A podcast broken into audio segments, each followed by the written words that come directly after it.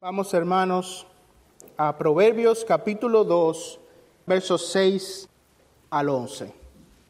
Porque el Señor da sabiduría. De su boca viene el conocimiento y la inteligencia. Él reserva la prosperidad para los rectos. Es escudo para los que andan en integridad guarda las sendas del juicio y preserva el camino de sus santos. Entonces discernirás justicia y juicio, equidad y todo buen sendero, porque la sabiduría entrará en tu corazón y el conocimiento será grato a tu alma. La discreción velará sobre ti, el entendimiento te protegerá. Vamos a orar. Oh Señor, obedientes a tu mandato, tu iglesia ha venido en esta mañana para escuchar tu voz, para escuchar tu palabra. Ven con tu Espíritu, Señor, y ayúdanos a cada uno de nosotros a recibirla, a retenerla. Que esta palabra venga, Señor, a transformar nuestros corazones.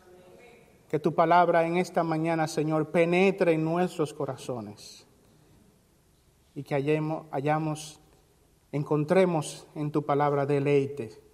Te pedimos esto en el nombre de Cristo. Amén.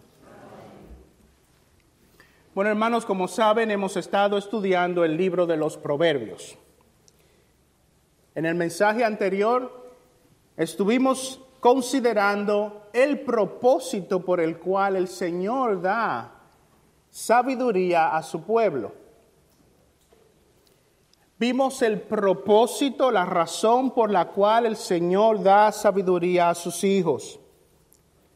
Vimos en la vez anterior que el Señor da la sabiduría divina a sus hijos para preservarlos en el camino de la santidad. Ese es el propósito. El Señor da esta sabiduría especial, esta sabiduría que dice el versículo que viene de su boca. Y la da con ese propósito. Él quiere mantener a sus hijos, preservar a sus hijos en el camino de la santidad. Eso es lo que vimos en el versículo 8. Guarda las sendas del juicio y preserva el camino de sus santos. Ahora, si ese es el propósito de la sabiduría divina, si ese es el deseo del Señor, que obtengamos esta sabiduría única, especial, con, esa, con ese propósito de preservarnos en el camino de la santidad, entonces debemos de preguntarnos, ¿cómo esa sabiduría cumplirá ese propósito? El propósito es preservarnos en santidad. Ahora, ¿cómo esa sabiduría logra ese propósito? Bueno, eso es lo que vamos a ver en el día de hoy. En primer lugar, vamos a ver, hermanos, que el Señor, que la sabiduría divina logra ese propósito cuando hace una entrada efectiva en el corazón humano. La sabiduría logra este propósito de preservarnos en el camino de la santidad cuando logra penetrar o entrar en el corazón. Eso es lo que vemos en el versículo 9 al 10. Dice, entonces discernirás justicia y juicio, equidad y todo buen sendero, porque la sabiduría entrará en tu corazón podrás ser preservado en el camino de la santidad porque la sabiduría entrará en tu corazón. Ese propósito se logrará una vez que la sabiduría haga una entrada efectiva en tu corazón. Ahora, ¿a qué se refiere la palabra de Dios cuando habla del corazón? No se refiere a ese músculo que está pompeando sangre dentro de nosotros. ¿A qué se refiere la palabra de Dios cuando habla del corazón? Cuando la escritura habla del corazón, se está refiriendo a ese lugar interno desde donde se realiza, desde donde, hay, desde donde se controla todo el ser del hombre. El corazón es ese lugar interno desde donde se controla todo el ser, todo lo que somos. Aquí en los Estados Unidos tenemos una capital, Washington, D.C. Allí hay un edificio, la Casa Blanca. Allí hay un escritorio, creo que se llama The Resolute Desk. Y allí hay un hombre sentado. Esa es la sede de control de toda la nación. Desde allí se firman leyes que nos afectan a todos nosotros. Esa es la sede de control del país. Bueno, lo que Washington es para la nación norteamericana es el corazón lo es para todos nosotros. El corazón es esa sede de gobierno, es ese lugar interior, ese lugar espiritual desde donde se controla, desde donde se gobierna todo el ser del hombre.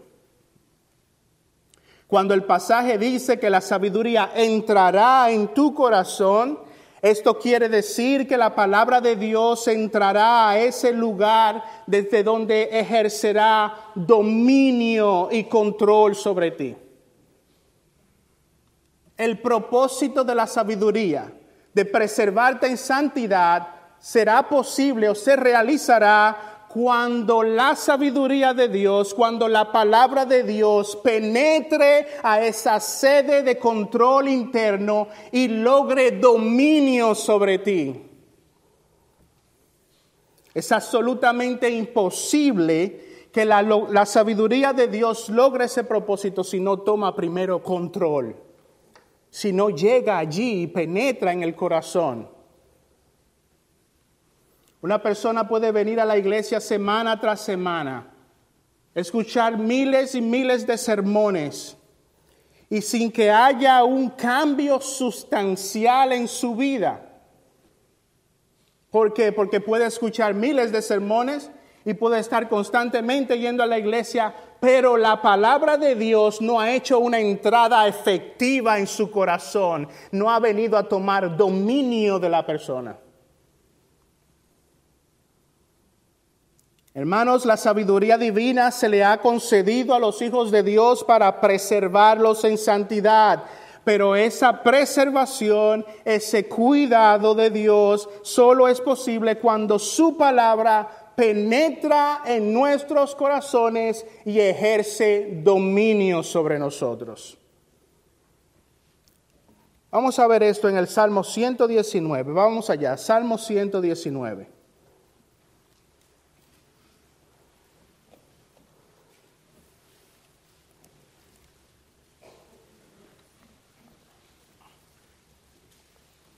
Aquí vamos a ver esa relación que hay entre la palabra de Dios y el corazón.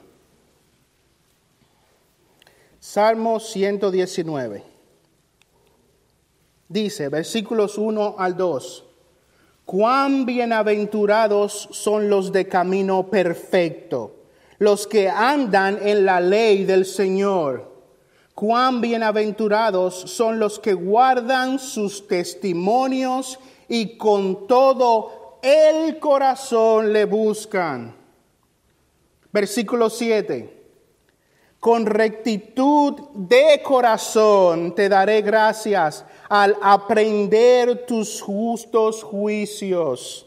Versículos 10 al 11. Con todo mi corazón te he buscado no dejes que me desvíe de tus mandamientos. En mi corazón he atesorado tu palabra para no pecar contra ti. Versículo 32. Por el camino de tus mandamientos correré, porque tú ensancharás mi corazón. Versículo 34. Dame entendimiento para que guarde tu ley y la cumpla de todo corazón. Versículo 36. Inclina mi corazón a tus testimonios y no a las ganancias deshonestas. Una y otra vez los mandamientos del Señor tomando dominio del hombre. Donde en el corazón. No habrá preservación en santidad, es imposible caminar en este mundo conforme a la ley de Dios si esa ley no tiene una entrada efectiva en esa sede de control y ejerce su dominio sobre ti. Te pregunto, hermano, la gran pregunta es esta. ¿Está la palabra de Dios ejerciendo dominio sobre ti?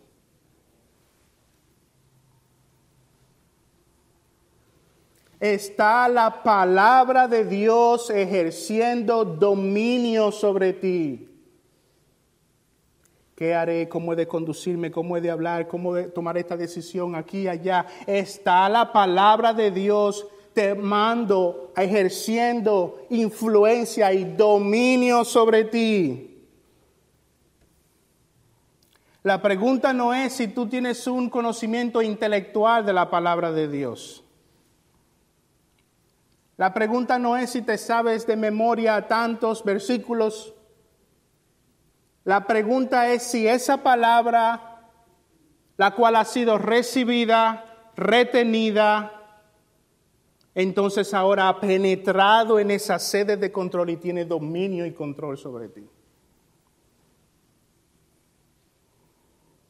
Aunque entiendas intelectualmente lo que escuchas, si esta palabra no entra en tu corazón, no logrará su propósito santificador. Aunque entiendas las profundidades de las doctrinas más complejas de la Biblia, no ejercerán sobre ti esa fuerza preservadora si primero no toman dominio de ti. Está la palabra de Dios tomando dominio sobre ti. Oh hermano, si tú puedes por la misericordia del Señor en esta mañana decir, he visto aspectos de mi vida, he visto áreas de mi vida en lo que antes no me conducía como Dios manda, pero hoy puedo ver que estoy andando en conformidad a la ley de Dios, hermano, da gracias y gloria al Señor. Porque esa palabra ha venido a tomar dominio sobre ti en ese aspecto de tu Biblia, de tu vida, y ahora te va a preservar, ahora te va a cuidar, ahora va a poder mantenerte en el camino de la santidad, va a lograr su propósito en ti. La palabra de Dios, la sabiduría divina se nos ha dado para mantenernos en santidad y va a lograr ese propósito una vez penetre, haga esa entrada efectiva en tu corazón y tome dominio sobre ti. Porque la sabiduría, dice el pasaje, entrará en tu corazón. Ahora, en segundo lugar, no solo la sabiduría logra su propósito cuando entra, hace esa entrada en nuestro corazón y toma dominio de nosotros, sino también que la sabiduría divina, en segundo lugar, logra su propósito santificador cuando llegamos a deleitarnos en la palabra de Dios. Cuando llegamos a tener deleite en la palabra de Dios. Regresen allá a Proverbios capítulo 2, versículo 10.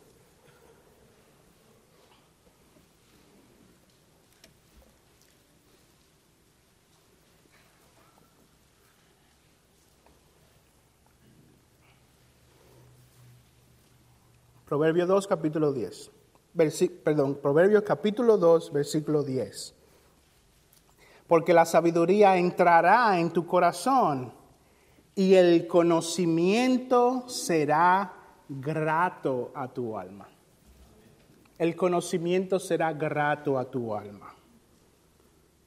Tendrás discernimiento, sabiduría divina para conducirte en este mundo serás preservado en el camino de la santidad. Serás guardado por Dios en tu diario vivir, serás flanqueado por Él en tus decisiones diarias.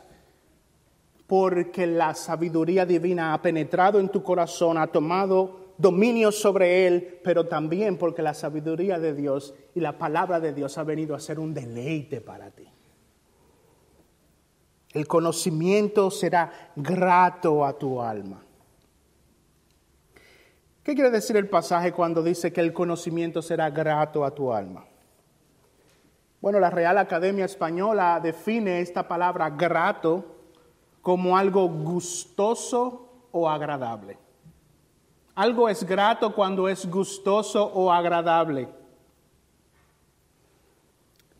Cuando vemos algo con nuestros ojos que entendemos es bello, eso es agradable a nuestros ojos. Cuando algo nos parece feo, no es tan agradable a nuestros ojos, ¿verdad? Cuando nosotros escuchamos una música armoniosa, nuestros sentidos entienden que esa música es agradable, es gustosa para nosotros. Cuando llegamos a casa y nuestras esposas nos reciben con nuestro plato favorito y lo comemos y nuestro paladar entiende que esto es gustoso. No sé cuál es su plato favorito, pero imagínense, ese, ese lo recibieron con ese plato en su casa. Y uno lleva ese bocado a su boca, mmm, qué rico. Cuando la palabra de Dios dice que el conocimiento será grato a tu alma, esto dice que el Espíritu Santo nos enseña que el Espíritu Santo nos, el, perdón, el Espíritu Santo nos enseña en este pasaje que la sabiduría divina logra su propósito santificador cuando viene a ser algo agradable para nosotros. Cuando leer la palabra de Dios viene a ser algo agradable para nosotros. Salomón amplía ese concepto en el proverbio número 24. Vayan allá. Proverbio número 24 en los versículos 13 al 14.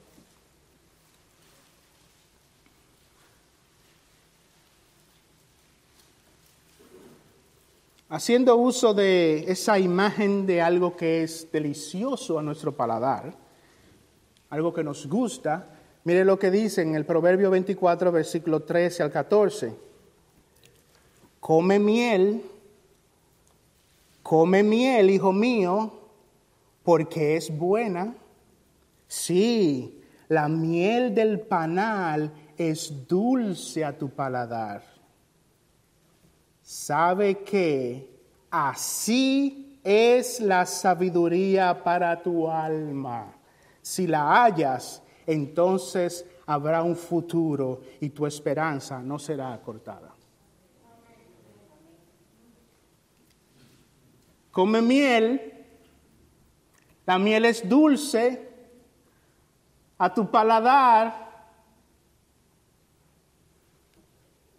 Cuando llevas esa miel a tu boca, tus sentidos son animados y tú entiendes con todo tu ser que lo que estás poniendo en tu boca es agradable, es bueno para tu paladar. Pues así mismo, dice Salomón, así mismo debe ser la sabiduría para tu alma. Asimismo debe ser la sabiduría divina para ese lugar interno desde donde hay un control de todo tu ser. Cuando lees la palabra de Dios, no debe ser un ejercicio pesado. No debe ser hecho por obligación. Sí debe haber disciplina en la lectura de la palabra. Pero hermano, ¿Es acaso para ti el escudriñar y meditar en la palabra de Dios algo dulce? ¿Tienes tu placer en exponerte a la palabra de Dios? ¿Es la palabra de Dios dulce a tu paladar?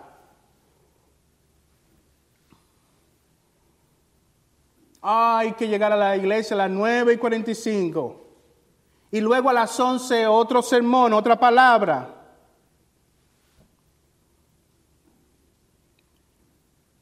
Hoy vamos a tener un almuerzo con, los, con las visitas.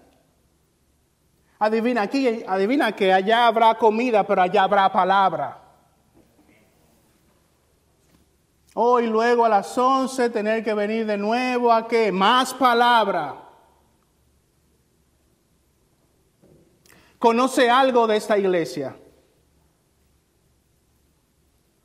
La centralidad por años, por décadas, y que el Señor nos ayude.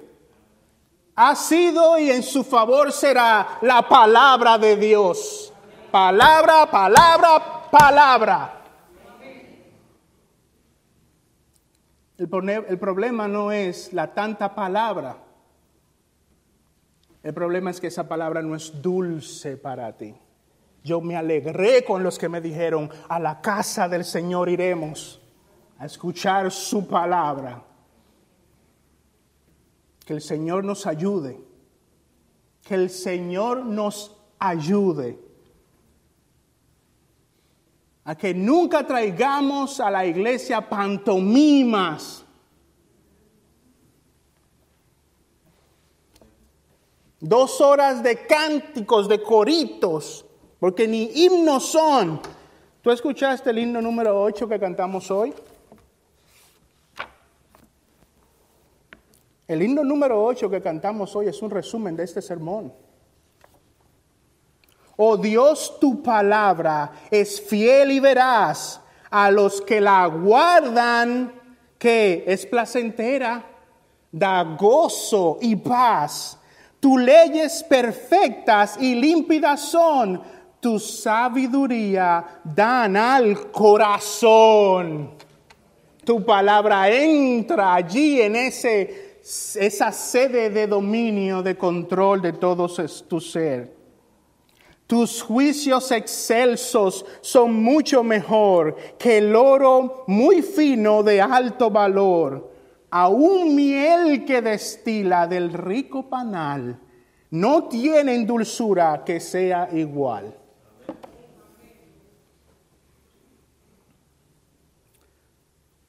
Es la palabra de Dios tu deleite.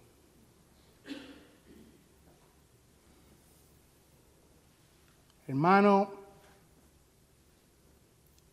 no somos una iglesia perfecta, tenemos muchas cosas que mejorar. ¿Qué iglesia es perfecta? Pero es ahí el menú que esta iglesia pone delante de ustedes, la palabra de Dios.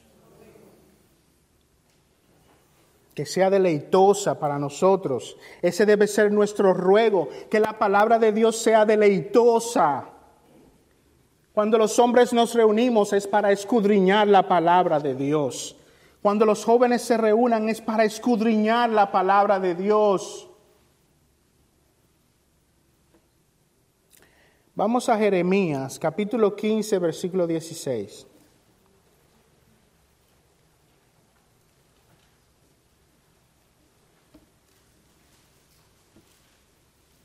¿Para qué se nos es dada la sabiduría divina? Para ser preservados en santidad.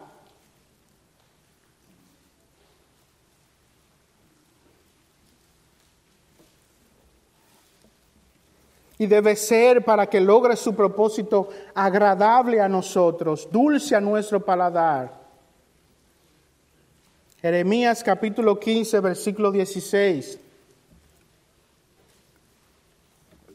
Esa debe ser nuestra actitud, esa debe ser nuestra oración. Cuando se presentaban tus palabras, yo las comía. Tus palabras eran para mí el gozo y la alegría de mi corazón, porque se me llamaba por tu nombre, oh Señor, Dios de los ejércitos. Cuando se presentaban tus palabras, yo las recibía. Recibe la palabra. Yo las comía. Para mí era deleitoso. Iba a mi casa después de haber escuchado la palabra y volvía y la rumía y hoy tenemos tecnología, hoy podemos volver a escuchar el sermón completo. La página de internet de la iglesia, el Facebook de la iglesia, el YouTube de la iglesia, el sermón audio de la iglesia.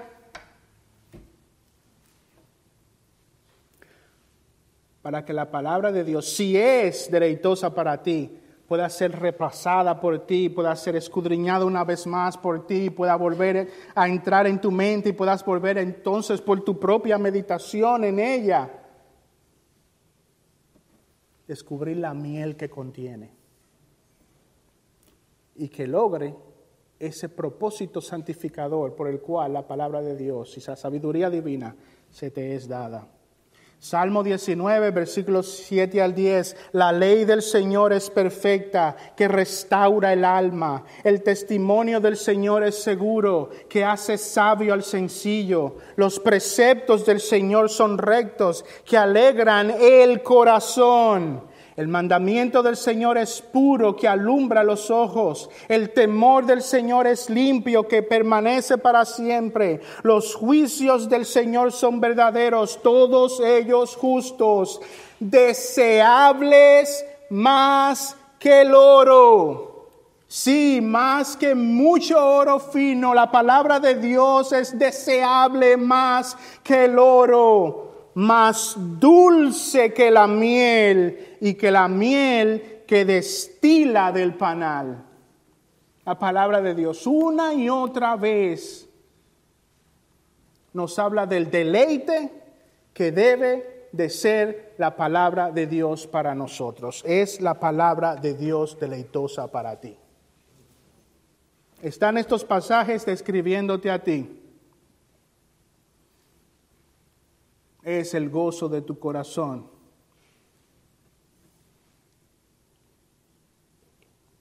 No puedo ir a la iglesia porque tengo que trabajar. Y ni siquiera he hecho el más mínimo esfuerzo por tratar de convencer a mi jefe de que, me, que tengo que estar en la casa del Señor. Hay circunstancias, lo entendemos. Pero este pasaje dice que es más deseable que el oro. Es más deseable que el oro. ¿Vas a dejar de ganar dinero por estar en la casa del Señor? ¿Estás dispuesto a eso? Dice que es más deseable que el oro. Y con la devaluación del dólar, estás trabajando el domingo para estar cansado. Para eso te sales el domingo, para ganar cansancio. Y si el Señor es fiel a tu alma, se va como humo. Como humo se va. Y si el Señor te va a juzgar, permitiendo que te hagas rico, saliendo a trabajar su día, no será para tu bien, será para tu maldición. Porque la palabra de Dios debe ser más deseable que el oro.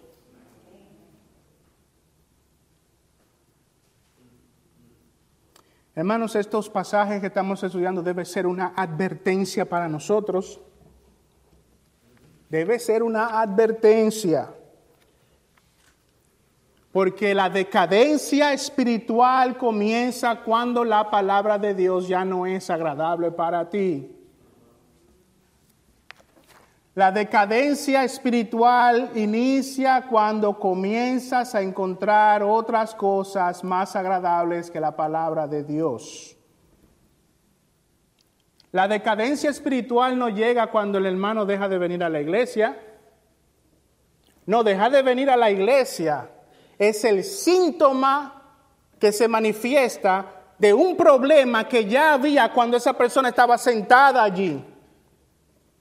Aún sentado allí comenzó a declinar su deseo y su anhelo por escuchar la palabra de Dios. Aún sentado allí comenzaba él a ver o ella a ver algo más preciado que la palabra de Dios. Cuando deja de venir a la iglesia ya eso es un síntoma, ya es la manifestación de un problema mayor.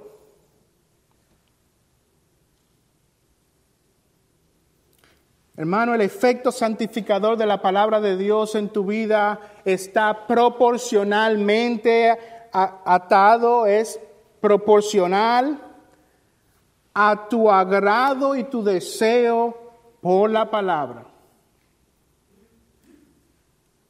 Menos deseo por la palabra, menos protección, menos preservación. Más deseo por la palabra y esa palabra entrará en tu corazón y esa palabra logrará lo cual, por lo cual el Señor la ha dado para preservarte, para cuidarte en el camino de la santidad. Si queremos que la sabiduría divina logre su propósito santificador, debe penetrar en el corazón, debe tomar dominio sobre nosotros, pero también debe ser un deleite para nosotros, porque la sabiduría entrará en tu corazón y el conocimiento será grato a tu alma. Y cuando esas cosas ocurran, la discreción velará por ti. Porque la sabiduría entrará en tu corazón. El conocimiento será dulce a tu alma. Y porque esas cosas son ciertas, la discreción velará por ti. Habrá protección. La discreción velará por ti. El entendimiento, dice el versículo 11, el entendimiento te protegerá.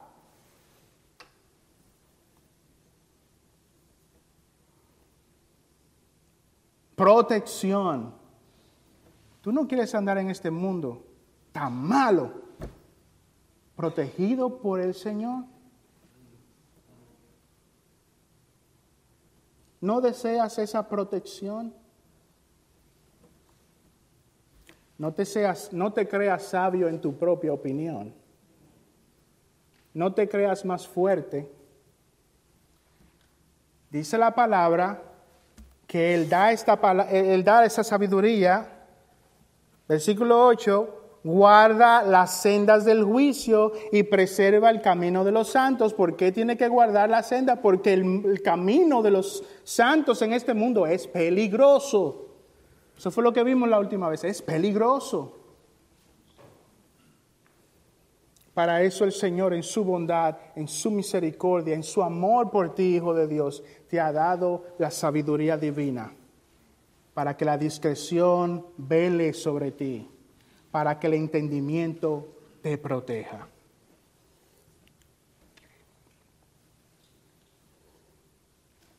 Hermanos, estamos terminando Hemos visto que para que la sabiduría divina logre su propósito en nosotros, la palabra de Dios debe de tener dominio y debe de ser un deleite para nosotros.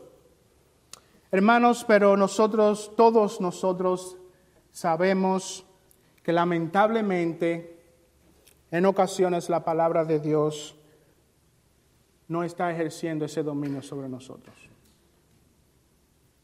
Todos sabemos que tristemente en ocasiones nosotros no encontramos deleite en la palabra de Dios. Esa es la triste realidad de nuestra situación caída y nuestro pecado remanente. La pregunta es, ¿qué debemos hacer? Te encuentras en esa situación. No hay deleite en la palabra de Dios. ¿Qué debo hacer?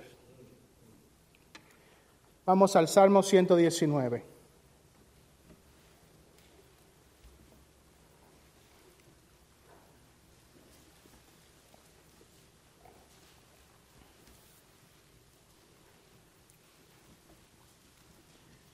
Señor, yo entiendo que la sabiduría divina ha sido para mi preservación y santidad en este mundo. Señor, yo entiendo que para que esa sabiduría divina logre su propósito debe de tener dominio sobre mí. Señor, yo entiendo que para que esa sabiduría divina logre su propósito debe ser deleitosa para mi alma.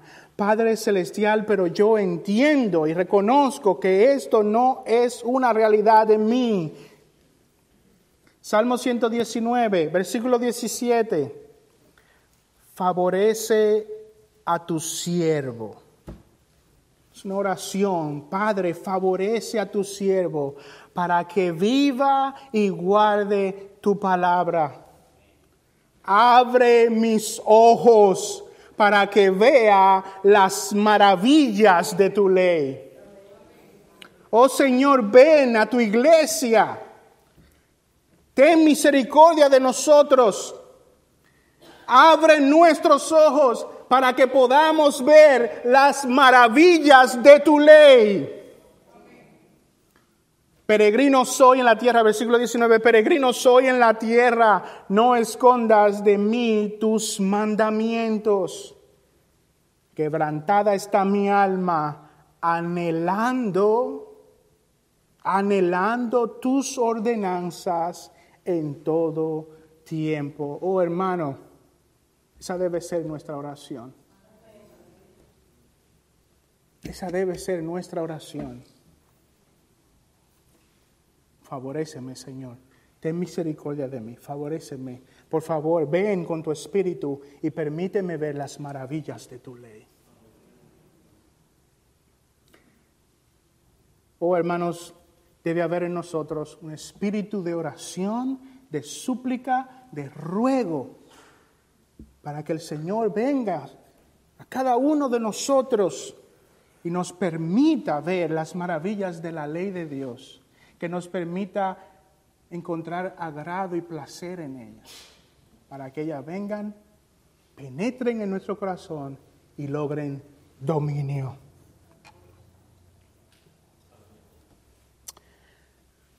Para terminar, quiero preguntarle a aquellos que están aquí sin el Señor, aquellos que son incrédulos, ¿sabes Tú, amigo, amiga, ¿sabes por qué la palabra de Dios no puede ejercer esta influencia sobre ti? ¿Sabes por qué la palabra de Dios no puede penetrar en tu corazón y lograr dominio? ¿O por qué aún no lo ha hecho? Porque en tu interior la palabra de Dios no ha penetrado. No hay esa influencia sobre ti porque en realidad la palabra de Dios no ha penetrado, no te ha dominado.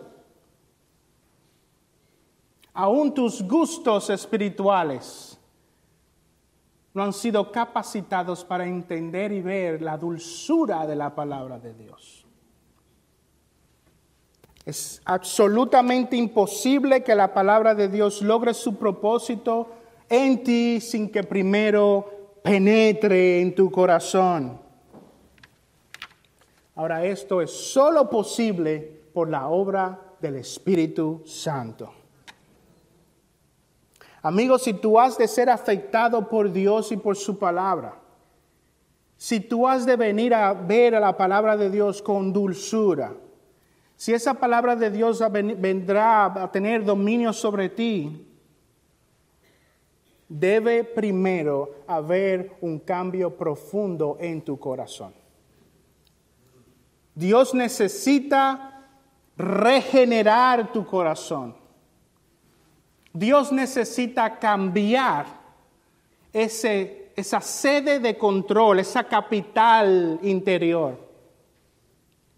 Dios necesita venir con su poder y quitar de ese escritorio a Satanás y venir a reclamar dominio sobre ti. Él debe venir primero a cambiar todo el corazón.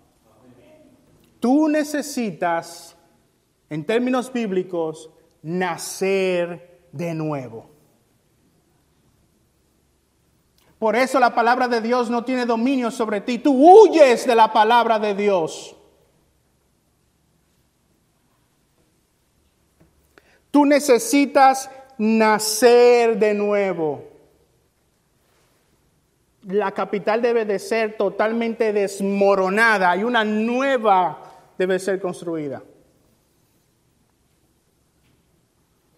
La pregunta es, ¿quieres tú nacer de nuevo?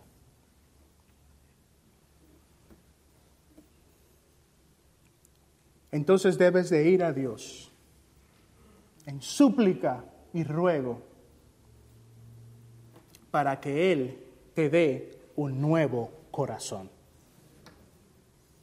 Y gloria a Dios, Él puede darte un nuevo corazón. Ezequiel capítulo 36, versos 26 a 27 dice, además, os daré un corazón nuevo y pondré un espíritu nuevo dentro de vosotros. Quitaré de vuestra carne el corazón de piedra y os daré un corazón de carne. Pondré dentro de vosotros mi espíritu y haré, que y haré que andéis en mis estatutos y que cumpláis cuidadosamente mis ordenanzas. El Señor viene en poder y saca todo de ese corazón viejo y pone un corazón absolutamente nuevo dentro de ti. ¿Quieres nacer de nuevo? Oh hermano, ven en ruego y en súplica a los pies de Cristo para que Él te dé un nuevo corazón. En ruego y súplica, reconociendo tus pecados, reconociendo que has vivido hasta ahora violando la ley de Dios reconociendo que nada en ti hay bueno, que tú no puedes traer nada delante de Dios para comprar tu salvación. Tú no puedes comprar ese, ese corazón nuevo. No lo puedes comprar. Necesitas humillarte. Necesitas reconocer tu incapacidad, tu pecado. Eso requiere humildad. Pero en la misericordia de Dios, el corazón contrito y humillado, Dios no lo desprecia. Y Él, si vienes así delante de Él, Él te dará un corazón nuevo. Quiere el Señor que logre hacer esto en alguno de, de ustedes en esta mañana. Vamos a orar.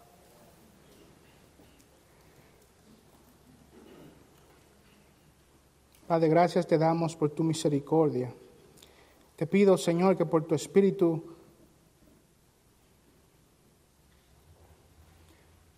tú traigas a esta iglesia local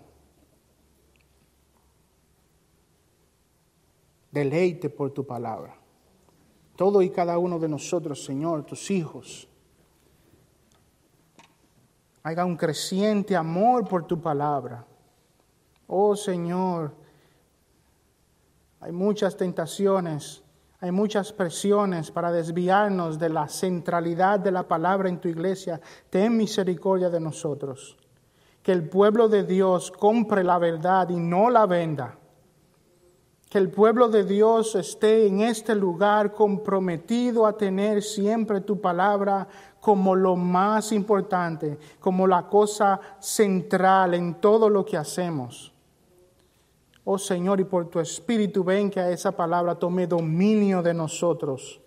Que esa palabra sea agradable para nosotros. Preserva la iglesia de North Dragon en santidad. Te pedimos estas cosas por los méritos de Cristo Jesús. Amén.